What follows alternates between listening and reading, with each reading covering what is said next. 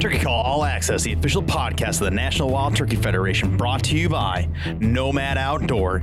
Turkey Call All Access is a digital campfire where the host and guests discuss topics of the day, conservation efforts, tips and techniques to better your experience as a field, and share our members' stories.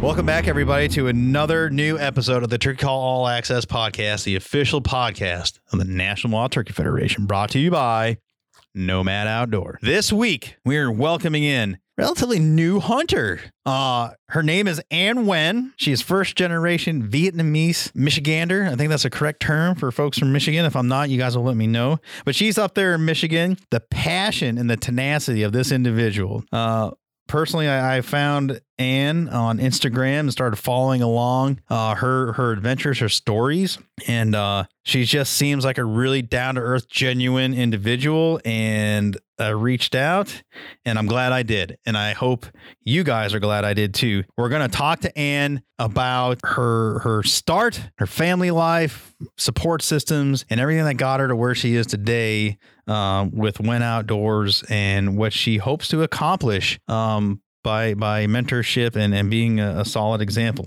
So teeing all that up, we're going to get into it in 90 seconds. Let's go.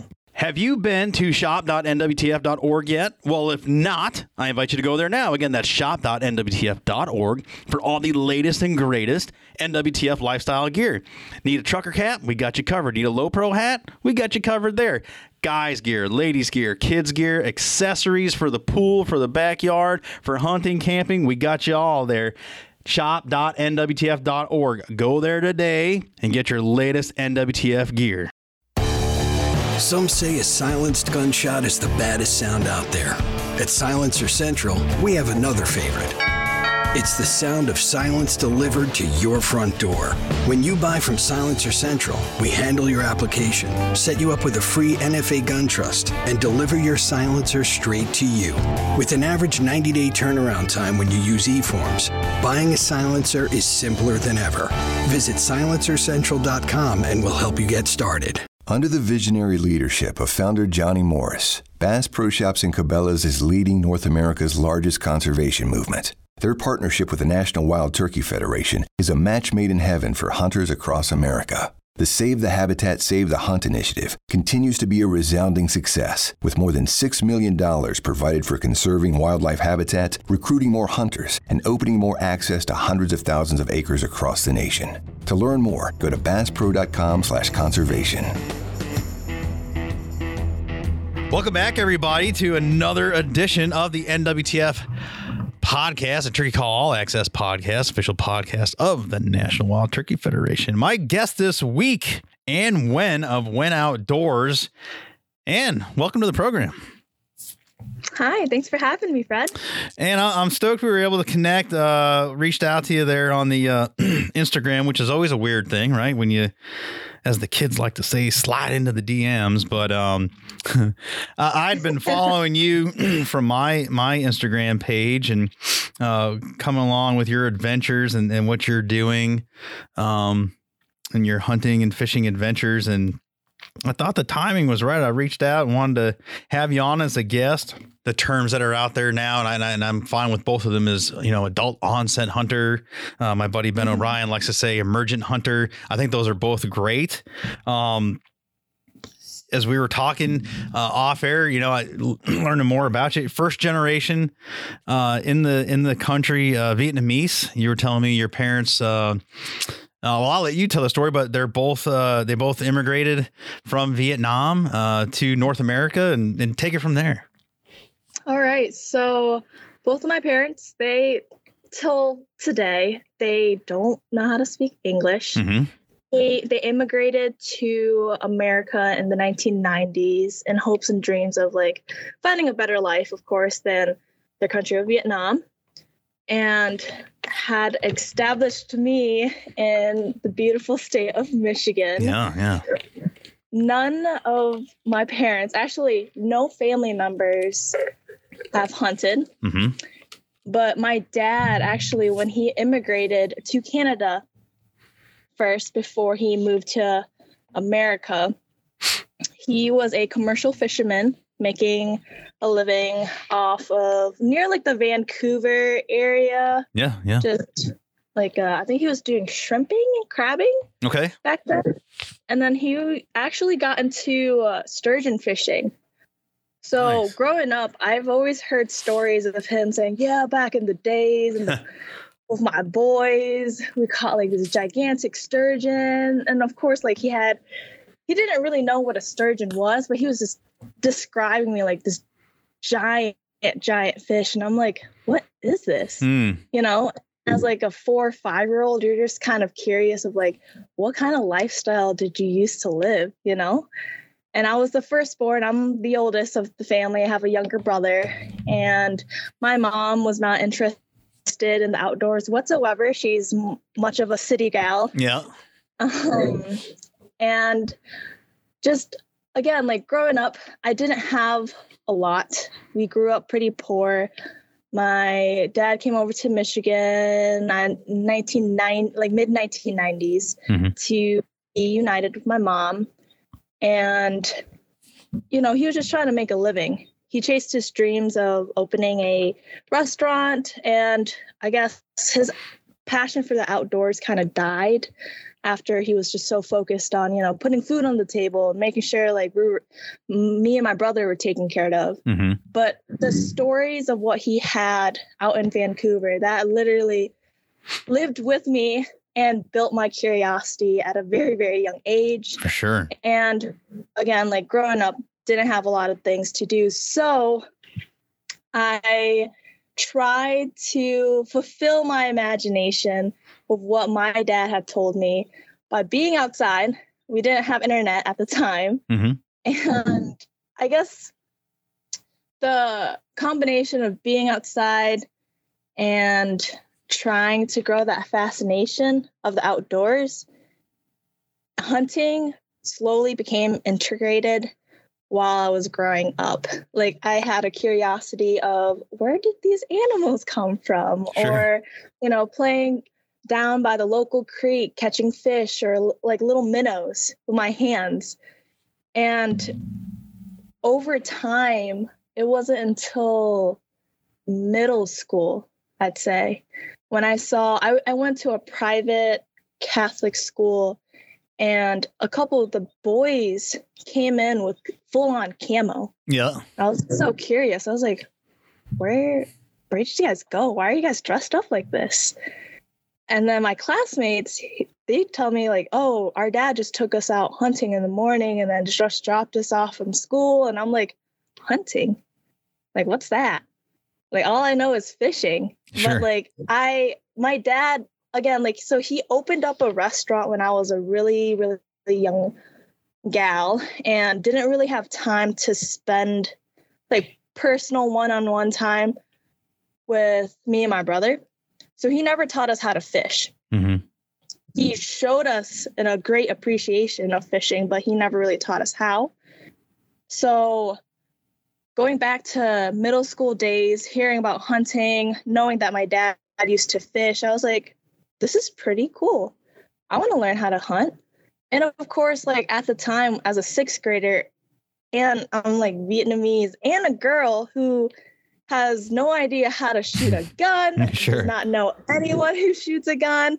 You know, like this is very like my parents are very traditional to a point where, you know, if you bring home a gun, that's that equals violence or it's just so dangerous mm. in their eyes they're just so so traditional and so it's such an overwhelming topic to even bring up to my classmate and ask them like hey can you guys take me out hunting mm. i want to learn all about this you know like i i don't even need to like kill an animal or hunt an animal but i just want to see the whole process of it yeah because it seems pretty fun and similar to how my dad described his fishing adventures back in the day.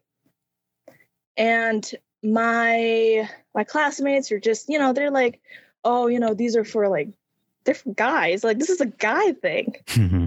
Like no girl wants to hunt. Like you're just kidding. And I was this like scrawny little nerd back in middle school who had straight A's, just focused on school. And then why is she suddenly asking about hunting. you know, and then they blew me off in a way where it, I mean, I didn't take it personally, but I was like, okay, I have to figure out how to hunt and how to fish. How am I going to do this?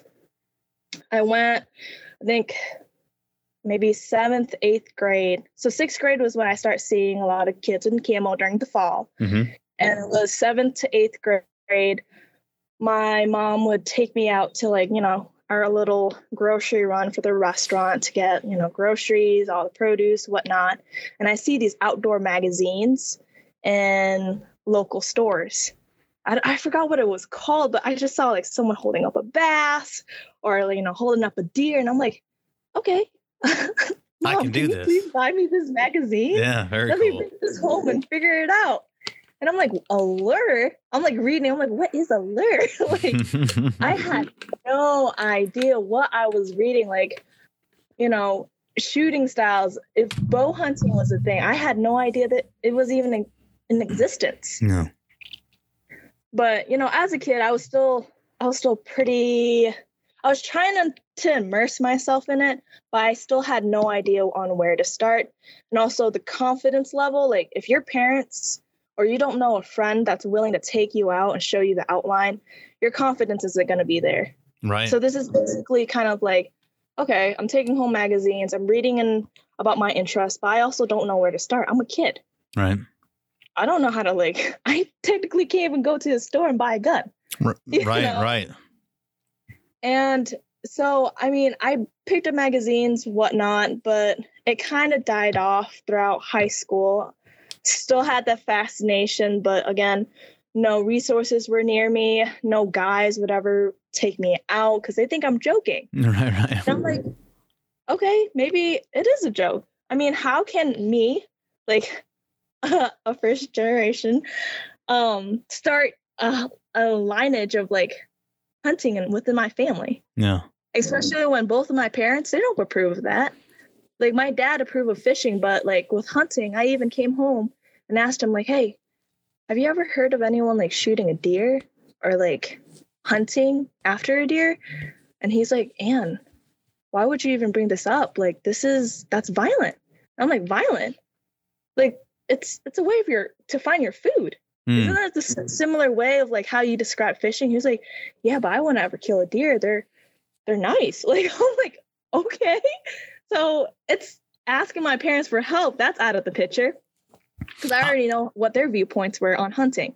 How much of that do you think is is cultural?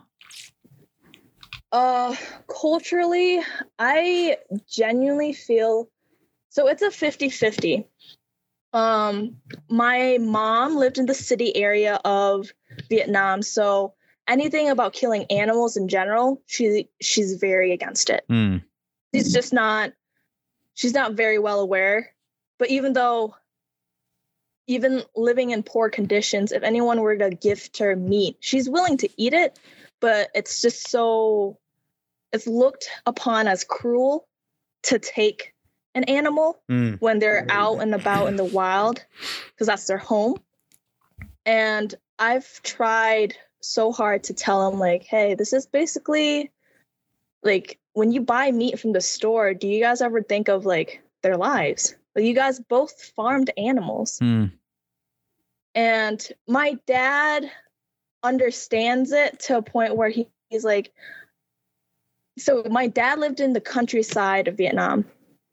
And so he did a lot of like cattle raising to a point where he's seen like cattle butchered right in front of him. Yeah. And so he understands it, but also he doesn't want to know that his daughter or he himself is willing to take an animal's life, mm. like with like with our own decision, like if that makes sense, you know. No, I I, um, I did completely. I mean, some people just um that's where they come down. And i'm i'm curious because like you know as i was telling you off air some of my research brought me to you know at, at pre pre uh, late 60s in, in, in the war there mm-hmm. was there was hunting.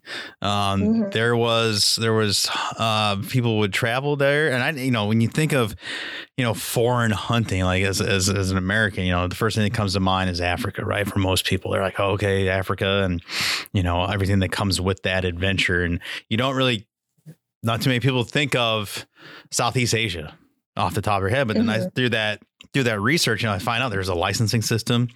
Um, back yeah. then, that's that you know, 64 American dollars would get you uh, a bull elephant, uh, I think a couple mm-hmm. bear, a tiger, uh, and then a few different variety of of ox or some bovine that were just um, amazing, right? So there was at one point in history, and then geopolitical um, forces uh, influence the country and no longer no longer is it a, a legal practice right so i i wonder mm-hmm. if how much of that um, was was uh, you know uh, legacy culture or was that because mm-hmm. of you know the government laying a heavy hand down and saying you know no nah, not going to happen, even though some of that hunting continues today, I guess, illegally. Uh, and then it would seem also that a lot of the tradition, like your dad, a lot of fishermen, mm-hmm. uh, just given the, the ge- ge- uh, geography of the country. Yeah. So, like, for, for my personal, like, view on it, I see that a lot of my dad's part of the family are all commercial fishermen mm. back in Vietnam, but they're just not very they're just hunting is just second to fishing. Yeah. It's interesting. You know, fishing is like easier in a way, but I do like nowadays I do know a lot of people that are very that are Vietnamese that are very like honed down on on hunting. Not in Vietnam, but just hunting in general where they hunt for basically everything in their food. Like mm. everything in their food they've hunted for.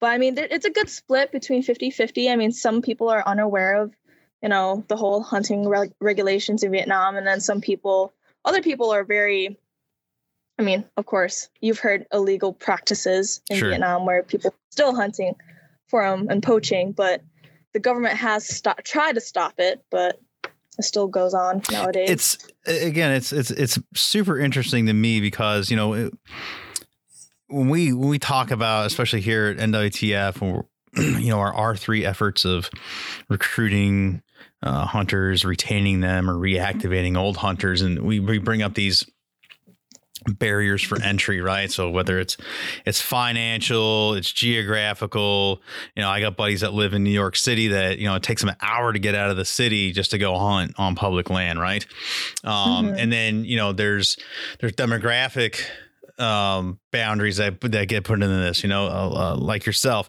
uh, first gen uh, Vietnamese female. I mean, there's mm-hmm. there's a lot to unpack there potentially, and someone that doesn't feel confident in taking that step, or people aren't taking you seriously, like you you said. I mean, that's that's a real hard road to to travel, right? I mean, there's got to be so much there to overcome just to get in the woods, but you've done it. Yeah. What what's what how did you get there? Fast forward to to, you know, getting licensed up in Michigan and, and going for it. Uh, so it was actually because of Cameron Hanes on okay. the Joe Rogan pod- podcast. Mm-hmm.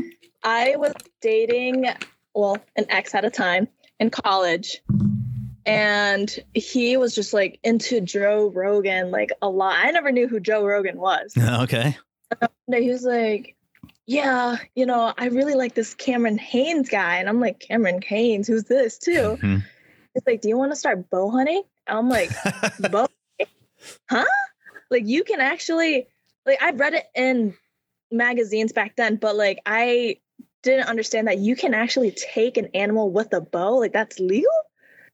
And he was like, yeah, because he's super into archery as a kid. Mm-hmm. But he really, it's, he wasn't really aware of how bow hunting was even a thing either until he heard about Cameron Hanes talking about like the epic journeys of bow hunting in yeah. the mountains, you know, and he glorified it. And he told me, "Do you want to start hunting together? We can, we can probably learn together." And I'm like, "Okay, this is what I've always been waiting for, but mm. okay."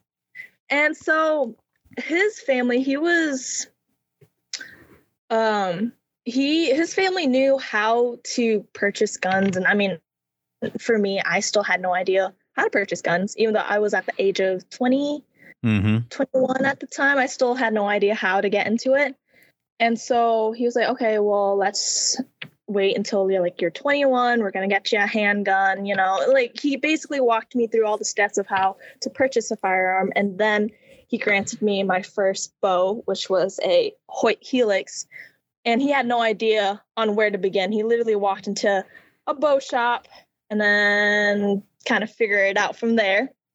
We both tried to learn archery in our backyard and shot terribly but because he was so inspired by Cameron Hanes, he literally was making me run every day to a point where literally, literally mini Cameron Hanes every morning, every time we wake up, keep hammering, let's freaking go, you know. Living that keep, keep hammering life, right? What was it? Living the keep hammering life. Literally. Yeah. But, you know, it was kind of short lived.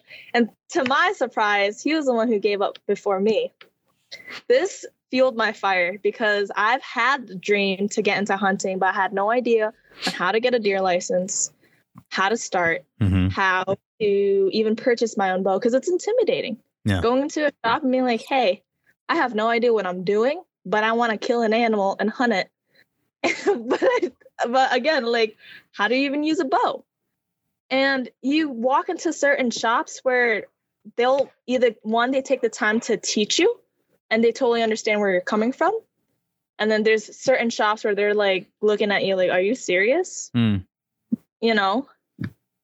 And so after I'd say a couple months of brutally shooting at a target and going to hunter safety and learning more about like you know how to take a deer and whatnot me and him actually went out to the let's see, I think we turkey hunted first. And I just remembered driving around in circles, not knowing how to look at fields mm-hmm. where you're just like, okay, this is a good, you have to locate the turkey first. But again, we had no idea what we are doing.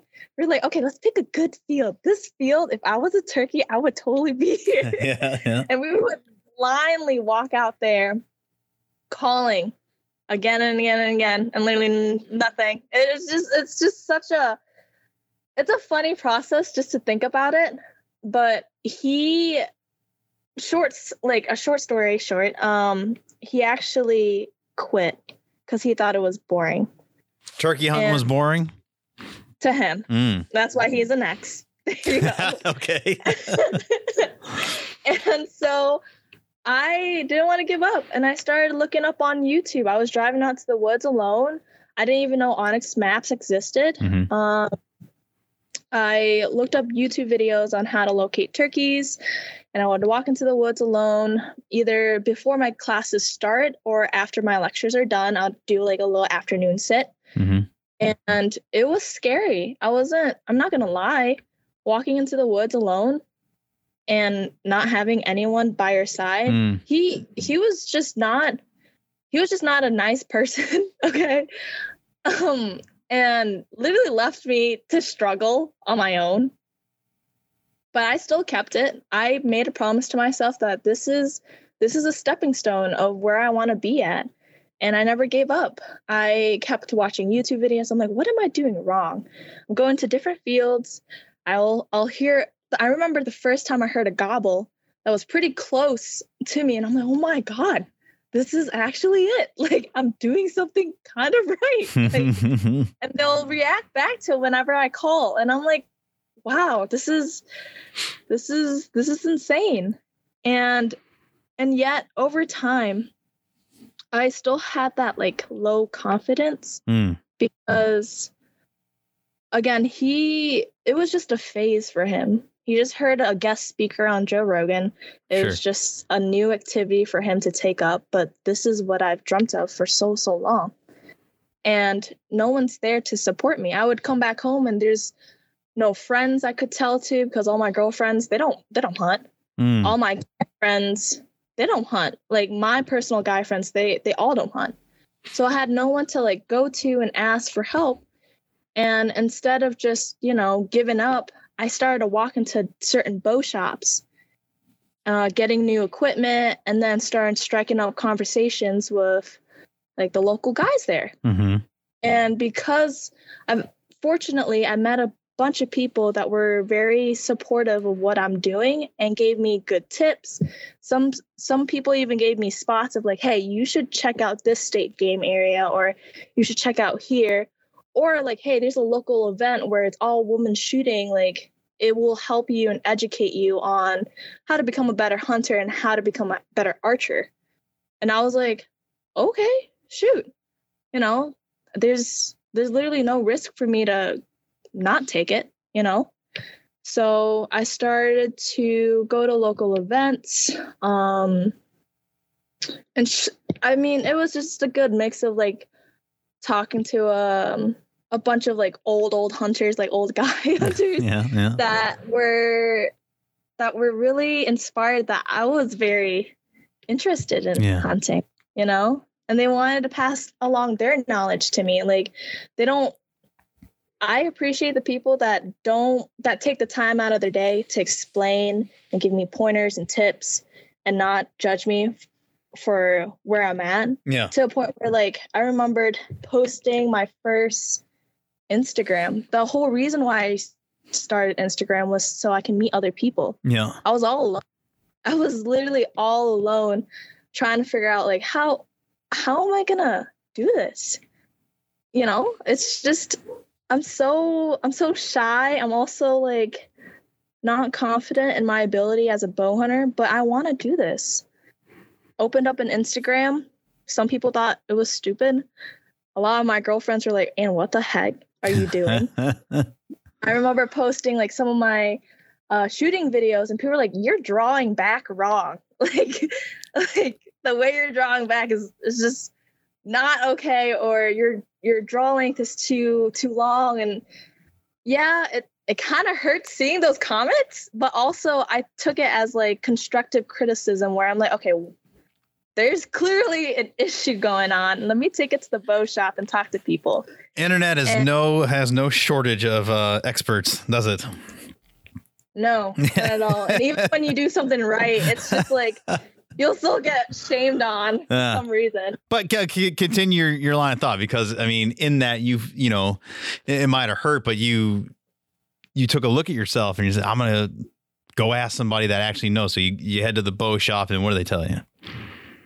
They they basically told me like just to keep going after it. Yeah. And they talk about the wind. It was so turkey season was a bus. I heard a couple gobbles, never called a turkey in ever. Um and I it was I never really lost hope. I was like, okay, that's another season down. Next season I'll learn more, you know? Mm-hmm. then deer season comes around and i was driving roughly an hour to two hours out Wow. no actually it was two hours out. It was near it was like i was in at msu at the time studying. And right after my lecture was done i would drive two hours just to make it for like i don't know like a three hour sit before i get dark Yeah. and it let's see. It was brutal. There was i just remembered walking alongside like uh like these cornfields and seeing deer so so far away from, in my binos i'm like how how the heck am i going to shoot them with a bow and shit like like a string and arrow like what how am I going to do this? Yeah. And and I also didn't know at the time, like when people set up, like there was an old, I don't know if it was a, a, I'm pretty sure it was like a public old wooden tree stand. Yep. This is this is why it's so important to really, really educate yourself on what's on what's safe and what's not. Yeah. Because I didn't know. I'm like, oh wow, this is so convenient. And I climbed up there. I'm like, wow, I can see everything. You know. They put these tree stands out here for anybody. This is great. right? And then it's like, oh wow, it's it's creaking, but I think I'll be okay. No, like, you know, I could have fallen, but anywho, like, um, I made the best out of it. I started to learn where the deer moved and how the wind played a part on, you know, dead downwind where they'll scent you, and it was just, it was just such a memorable part of my hunting journey because I remember driving back home and recalling so many instances where I was really close on shooting a deer, Mm, but then buck fever came along. I didn't know what buck fever was. it's real. First, you see a deer, and you're just like, "Oh my god, I want to be close to it. I want to, I want to shoot it," you know. And once when it's like there, even a doe, I was shaking like a leaf. Yeah. I didn't know that that was even a thing because you know you're so used to shooting at a target, but once everything comes into play, you can't even draw back a bow without shaking. Yeah, And that adrenaline spike, doesn't it? Start shooting, Yeah. and I'm like, oh my god. Um, but it's just it's just so it's just so funny just thinking about like the emotional roller coaster of crying after I missed. I'm like, how did I miss? Oh wait, I blacked out. I didn't even look through my peep. I just looked at it and let it fly. Like, how did it not hit? Yeah, yeah. Have you been to shop.nwtf.org yet? Well, if not, I invite you to go there now. Again, that's shop.nwtf.org for all the latest and greatest NWTF lifestyle gear. Need a trucker cap? We got you covered. Need a low pro hat? We got you covered there. Guys gear, ladies gear, kids gear, accessories for the pool, for the backyard, for hunting, camping, we got you all there. Shop.nwtf.org. Go there today and get your latest NWTF gear. Some say a silenced gunshot is the baddest sound out there. At Silencer Central, we have another favorite. It's the sound of silence delivered to your front door. When you buy from Silencer Central, we handle your application, set you up with a free NFA gun trust, and deliver your silencer straight to you. With an average 90 day turnaround time when you use eForms, buying a silencer is simpler than ever. Visit silencercentral.com and we'll help you get started. Under the visionary leadership of founder Johnny Morris, Bass Pro Shops and Cabela's is leading North America's largest conservation movement. Their partnership with the National Wild Turkey Federation is a match made in heaven for hunters across America. The Save the Habitat, Save the Hunt initiative continues to be a resounding success, with more than $6 million provided for conserving wildlife habitat, recruiting more hunters, and opening more access to hundreds of thousands of acres across the nation. To learn more, go to basspro.com slash conservation.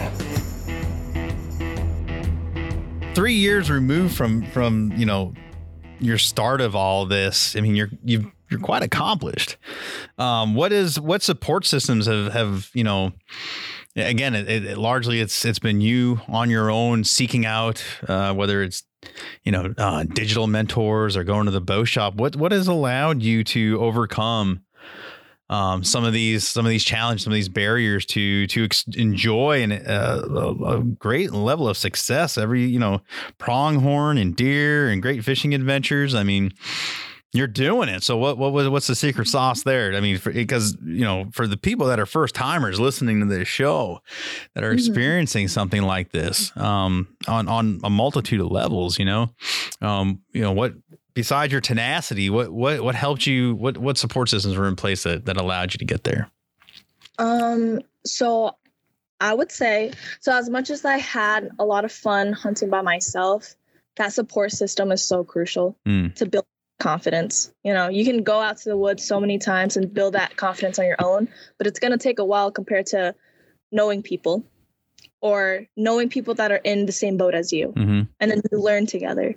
So I ended up going on first off Instagram. I started to find women groups that are for like first timers to people that are already experienced and it's all educational where they will take the time to explain okay this is the do's and don'ts of hunting.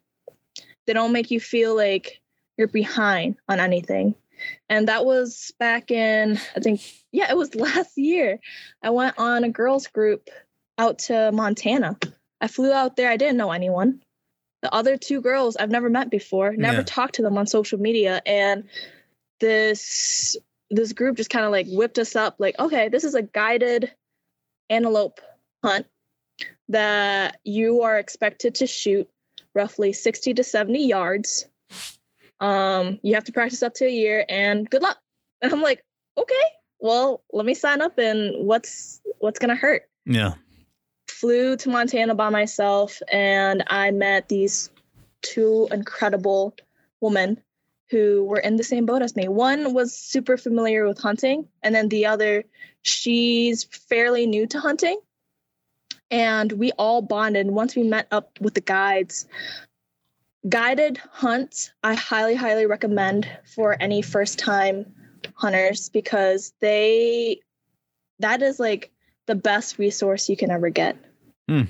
In my personal opinion, because you can have a lot of questions, they will take you through the A's to Z's of like, okay, this is how we're gonna locate the animal. This is the animal. Like they're gonna be there for you throughout the whole entire hunt. It's an You interesting you're way not- of looking at that, you know, because you know you're paying for someone's services uh, to to literally guide you on land that's not yours, and and put you up and potentially feed you, and you know bring you to to the animal or animals. But they're they're a wealth of knowledge too, and I, it sounds like if you got the right guy that's willing to share that knowledge, that's uh it's more of an investment uh, in in your future in this. Yeah. It it really is. Yeah. I mean, I mean, realistically, if I just flew out west just to search antelope, and Yeah. of course, you know, like the hunting public, they're one of my favorite YouTubers ever. It's just not. It's just not the same than knowing someone that's already there and they did the research for you. I mean, yes, I want to do it by myself one day, but you need to build that confidence after a successful hunt or just to be with someone who has made a living out there Sure. know like the ins and outs of the environment that the antelope was in and just being around a bunch of guides where they reassured me like hey you can do this we're shooting 60 70 yards i literally shot every day before work for roughly i think seven seven months straight even in Mm. the cold because i did not want to miss my opportunity at that antelope No. and when the time came, it's just such a it's like a spiritual and mental journey just to be around people that are like, "Hey, you can do this." And they're reassuring your confidence. They're they're there to support you. And at the end of the trip, I tagged out on a doe right after a buck came. like so I was looking for a I spotted a buck for a while and he disappeared. But my Mhm. anticipation of tagging out, like I'm like, oh my God, what if I don't tag out? Mm. I have to make this worth it. And the heat exhaustion out in um, Montana was just no joke. Yeah. like, okay. The single doe came, took a shot at her, and I ended up having to spot and stalk for the first time with a guide Mm. for like an hour because I had I I took a bad shot. It was a shoulder shot. She got plugged up and dropped around a hundred yards off of my blind, and we ended up having to crawl all the way to her to re up on that second shot. Wow. But that was just such an emotional roller coaster. I was like crying, like even after so much preparation, when the hunt comes together, sometimes you, yeah, you can learn from it. Like I could have taken more time taking that shot than a rush shot, Mm. but when the hunt is there, you, it's it's like a switch kind of turns off. Like everything that you've taught yourself, everything that you've practiced, it kind of goes out the door, like Hmm. in a way. Well, It it's it's it's one of those things. I was it was uh I was explaining to my son the other day about the the merits of hockey practice uh, and going through all these drills and you know just hammering stuff over and over and over again to get to the game, which is ultimately all little nine and ten year old boys and girls that are playing hockey uh, want to get to. They want to go play the game. And it's, you know, I, I I gave him this this example of when I was, you know, a police officer a long time ago, and you know, we go to the range and shoot, shoot, shoot, shoot, shoot, shoot, shoot, and it became very boring to me. But the idea was that it became muscle memory. So when you were put in a bad situation, when you have lost all environmental control over that situation, you have no control um, of of your target, of all of that. You you hope that all the practice you put in, that muscle memory takes over, and you're able to perform. Um, likewise, in, in in this scenario here too, right? Is that you know all that practice, all that preparation puts you in a spot for success. Yeah. I mean, it can only take you so far, but you have no control over the animal, what it's going to do. So your, you know, your, your reaction is perfectly, um, reasonable and natural and I would say uh, people all the way up to their last hunt are probably experiencing these same things, especially especially in the turkey woods, right? Because I don't, I have oh, yet yeah. to uh, find a season where I get a long beard going in the spring, and uh, mm-hmm. uh, I do not shake, and my heart does not land squarely in my throat and choke me, right? Yeah. but that's what makes it so much fun, though. That's like, exactly right. You're just like it makes it so much worth it when it all comes together at the end. You're like, wow, no. what an adrenaline rush, you know? you, uh, you took your first turkey this past this past spring. Am I am I right on that? Yes. Oh my gosh. So I what was that like? Was, one, I was shaking like a leaf. Yeah. And I actually had it on video where I, it was embarrassing. I literally screamed after I shot it. Um, it was the quickest hunt of my entire life. 30, 30 minutes. They roughly. go like that sometimes, yeah. Yeah. It was on private property this time. And a, a good friend of mine let me hunt on his private property. He actually helped me call him in. He's teaching me how to use a slate call. Mm-hmm. And he was calling him in. He's like, Ann, get ready. They just flew down from the roofs. And you see these huge shadows just like plop down. And you're like, oh my God. Yeah. Oh, any like turkey hunts, you guys see how like fast a turkey can run. Like it's it's so weird. Like it's so funny because you you see them out in the distance, and next thing you know, they're like nearly in front of you, close to the decoy, and then they're making their way in, gobbling, and then all I could hear was literally my heart pumping like out of my chest, like you can't move, you can't sneeze, you can't cough, you can't do anything. You got you got to get ready. Um, had that my shotgun aligned right at them and they were walking back back and forth back and forth until one of them ended up walking a little bit further than the, than the one that was like alongside of it. Mm-hmm. both are really good sized turkeys but they they had no hesitation on working towards their, the decoy. Yeah and as soon as i shot the first turkey i was like oh my god like i saw the other turkey like fly off I was like, dude, I just shot my first turkey. And what was even funnier was that like when I came to touch, that was my first time touching a turkey. The feathers were so soft, like yeah. butter soft. And I'm like, whoa, like this is insane. And it's it's it's like the the feeling of like I it's just so satisfying. Yeah. Yeah, it's very that's very like uh it's almost velvety, right? Very very so soft. velvety. Yeah. And it's such a pretty pretty bird and I'm like I don't know what else to do. I'm shaking like a leaf. like my my buddy was literally laughing. He was like, "And this is like the the quickest hunt I've ever I've ever been on either. Like I didn't expect them to like fly down the roost that quick. I'm like, me neither. Oh my god, for 30 minutes. It felt like hours and hours of my heart just pumping, but it, it was a, really funny, funny hunt just to look back on. Yeah. so that's fantastic. So you've got went outdoors. Uh, you know what is what is your goal for that? I mean, going forward, I mean you've you've amassed a nice uh, social following, right? So people are obviously digging what you're doing and your storytelling. You know, uh, not to make it put all this pressure on you, but um, you know, you're you're making yourself somewhat of a a, a, figurehead, an ambassador for you know young people and and ladies and and you know minority status folks. You know they. You, have got you've got a great story. So you know what is your hope by uh, and your goals with your storytelling and, and you know your adventures and sharing that with people. What are, what are you looking to get out of all this?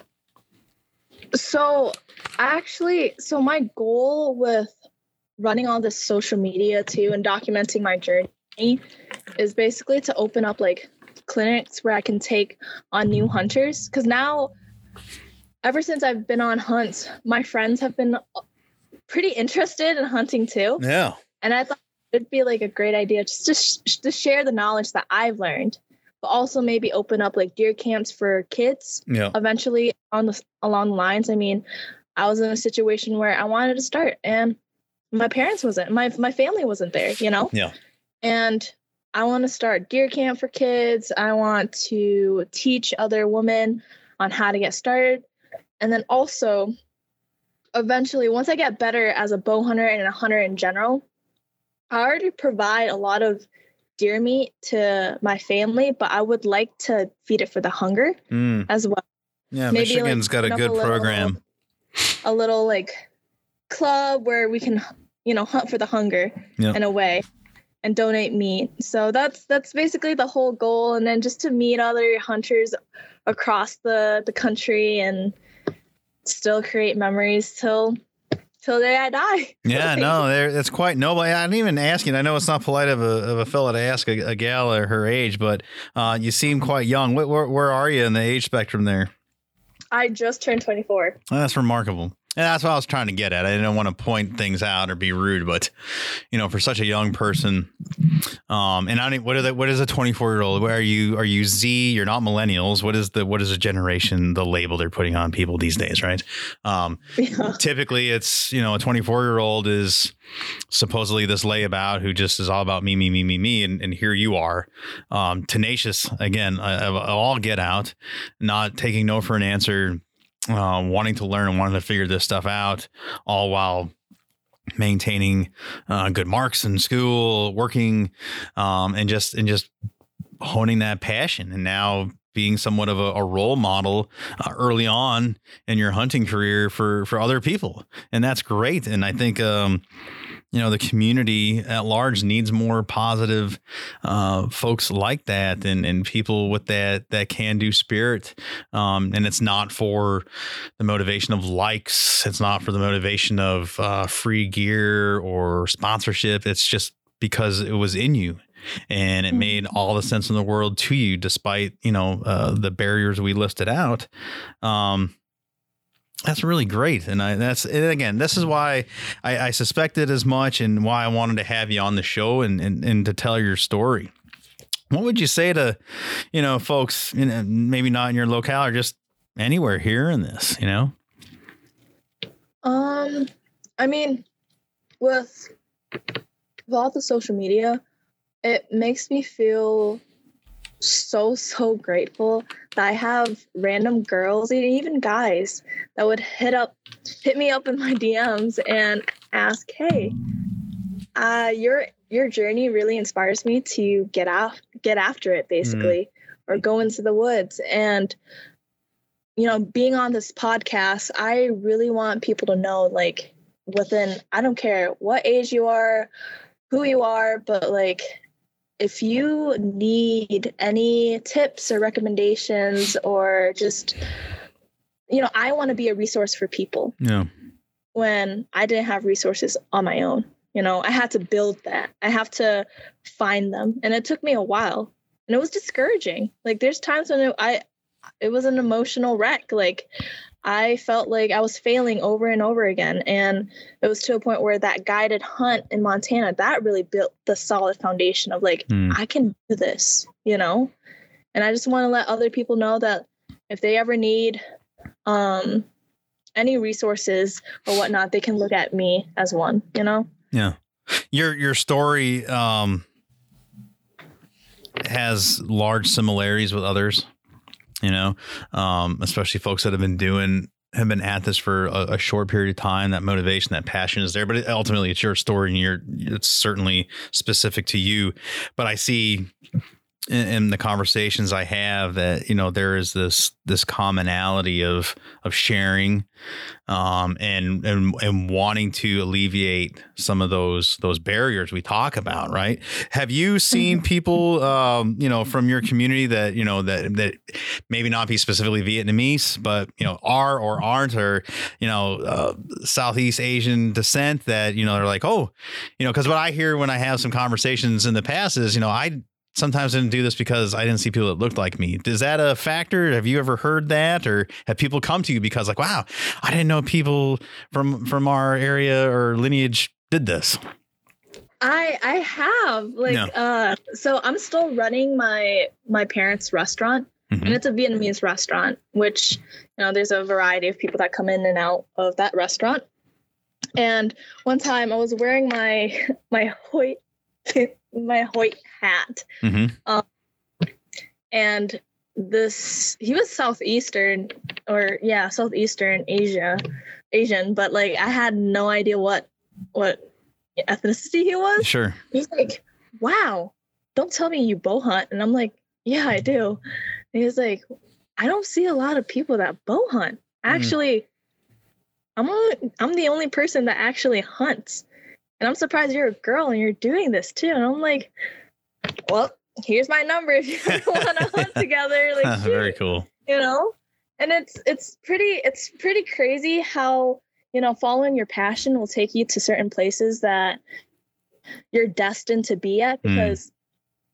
it was a few months back i'm actually engaged to my now fiance and he was another vietnamese hunter that i was unaware of he didn't i didn't know he hunted at all mm-hmm. and he saw my social media and he was like you want a deer hunt together and i'm like dude okay like i guess I I guess I'll go with you too.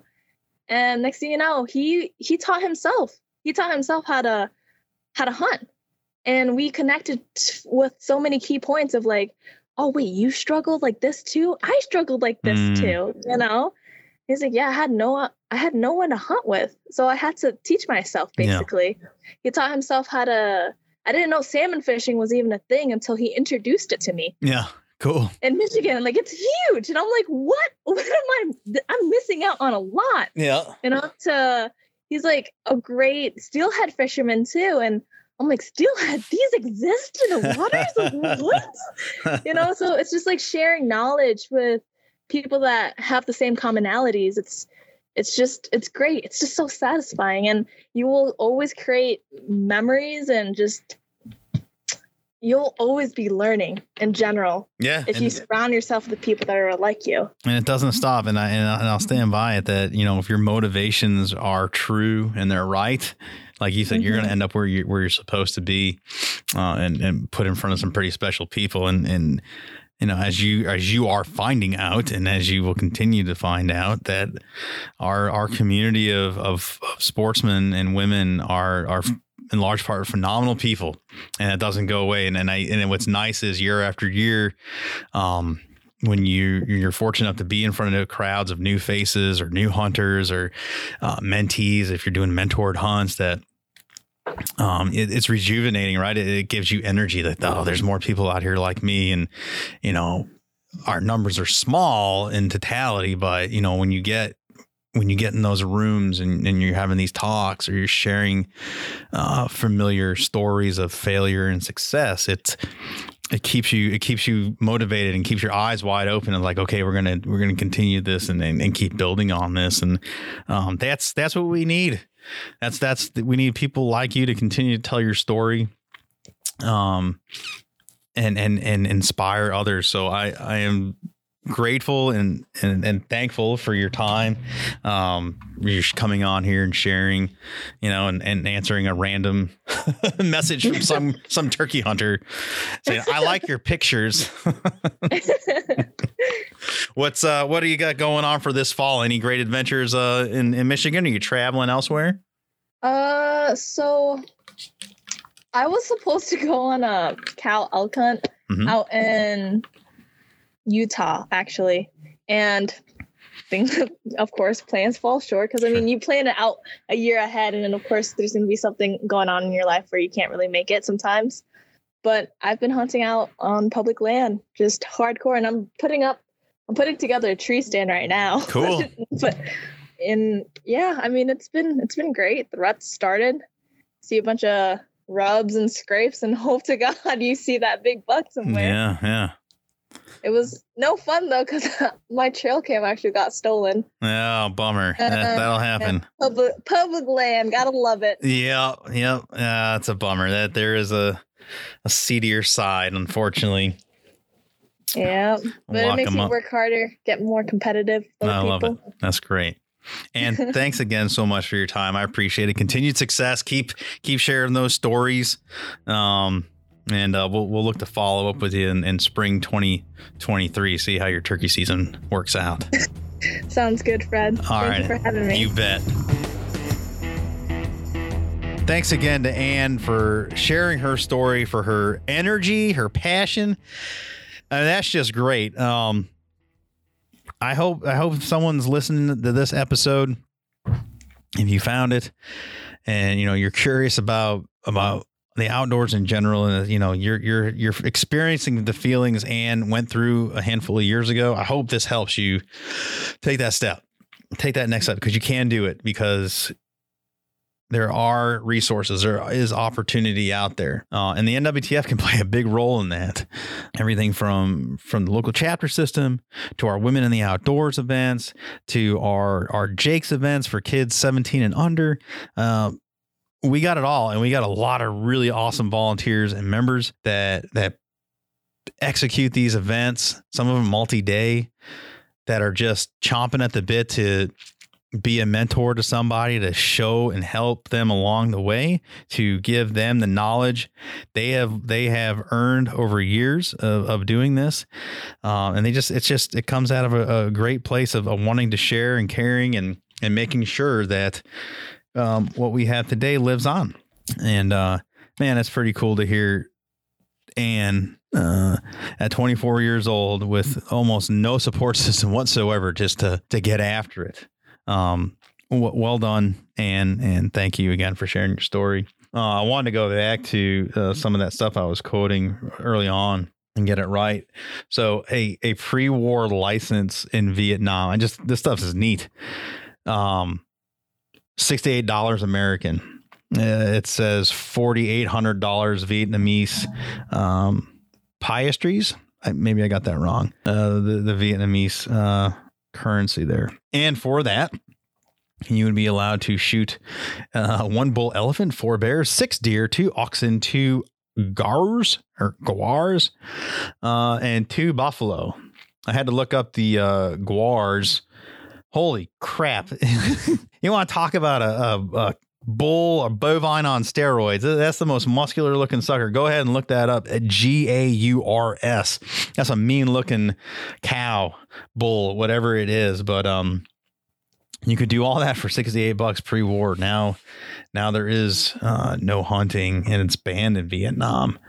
Uh, but fascinating to to think about and ponder nevertheless that you know hunting just doesn't occur here in North America and Africa and some of the more um, limelight spots. I mean, you get you got people that are out there trying to do. Uh, I think is it is it a world slam, or you can harvest an animal uh, every harvestable. And I know we got the the the super slam in North America, right? It's twenty odd critters, but um, man, there's just so much so much world to explore, so many different uh, hunting pursuits, and when you stop and think about it, it becomes pretty overwhelming. I mean, just thinking about hunting in Southeast Asia or Indochina, I mean, that whole jungle region, like, wow, that's it's just crazy. I mean, take out all the geopolitical stuff out of it, which certainly influences so much. But if you had the opportunity to go in there unencumbered without without government interference, and you know, we, we lived in a, a perfect world where you could experience some of that stuff, like I, I think it would be sensory overload. I think I would melt.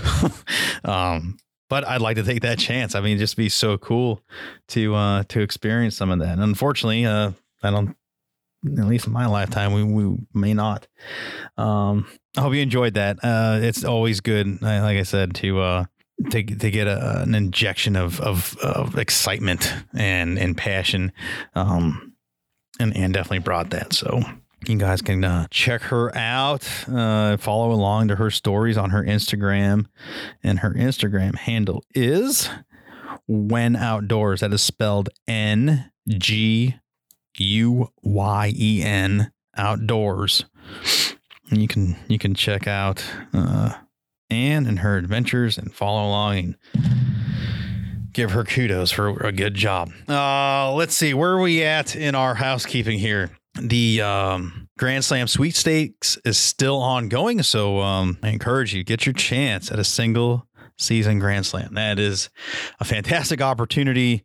Um, Christmas is coming, Hanukkah is coming. You could you could throw your dad or your mom's name in That'd be a cool gift, right? Hey, surprise! You, I got put you in for this, and now you just won a grand slam. Uh, Fourteen thousand dollars, I think, and prizes to go with that. So cool opportunity there.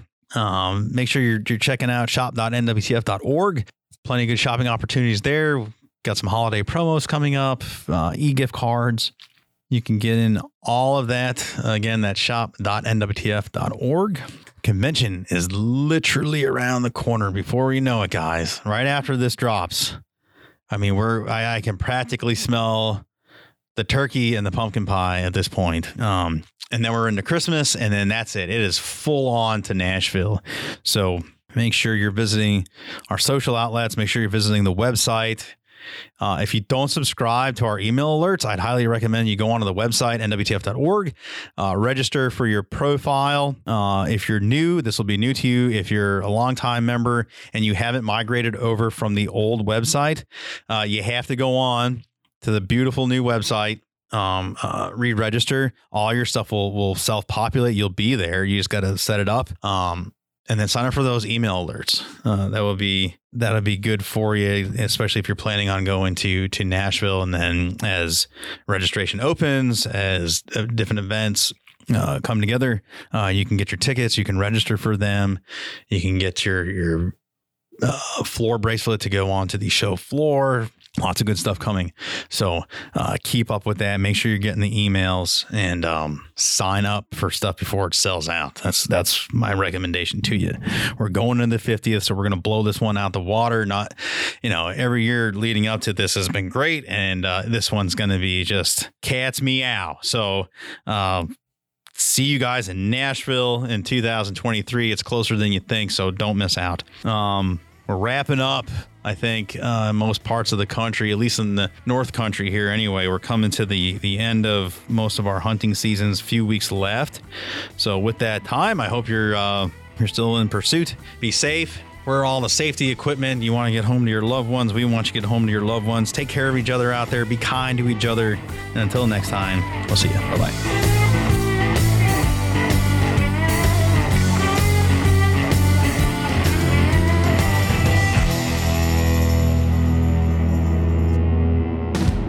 Been to shop.nwtf.org yet? Well, if not, I invite you to go there now. Again, that's shop.nwtf.org for all the latest and greatest NWTF lifestyle gear. Need a trucker cap? We got you covered. Need a low pro hat? We got you covered there. Guys gear, ladies gear, kids gear, accessories for the pool, for the backyard, for hunting, camping, we got you all there shop.nwtf.org. Go there today and get your latest NWTF gear. Some say a silenced gunshot is the baddest sound out there. At Silencer Central, we have another favorite. It's the sound of silence delivered to your front door. When you buy from Silencer Central, we handle your application, set you up with a free NFA gun trust, and deliver your silencer straight to you. With an average 90 day turnaround time when you use eForms, buying a silencer is simpler than ever. Visit silencercentral.com and we'll help you get started. Under the visionary leadership of founder Johnny Morris, Bass Pro Shops and Cabela's is leading North America's largest conservation movement. Their partnership with the National Wild Turkey Federation is a match made in heaven for hunters across America. The Save the Habitat, Save the Hunt initiative continues to be a resounding success, with more than $6 million provided for conserving wildlife habitat, recruiting more hunters, and opening more access to hundreds of thousands of acres across the nation. To learn more, go to basspro.com/conservation.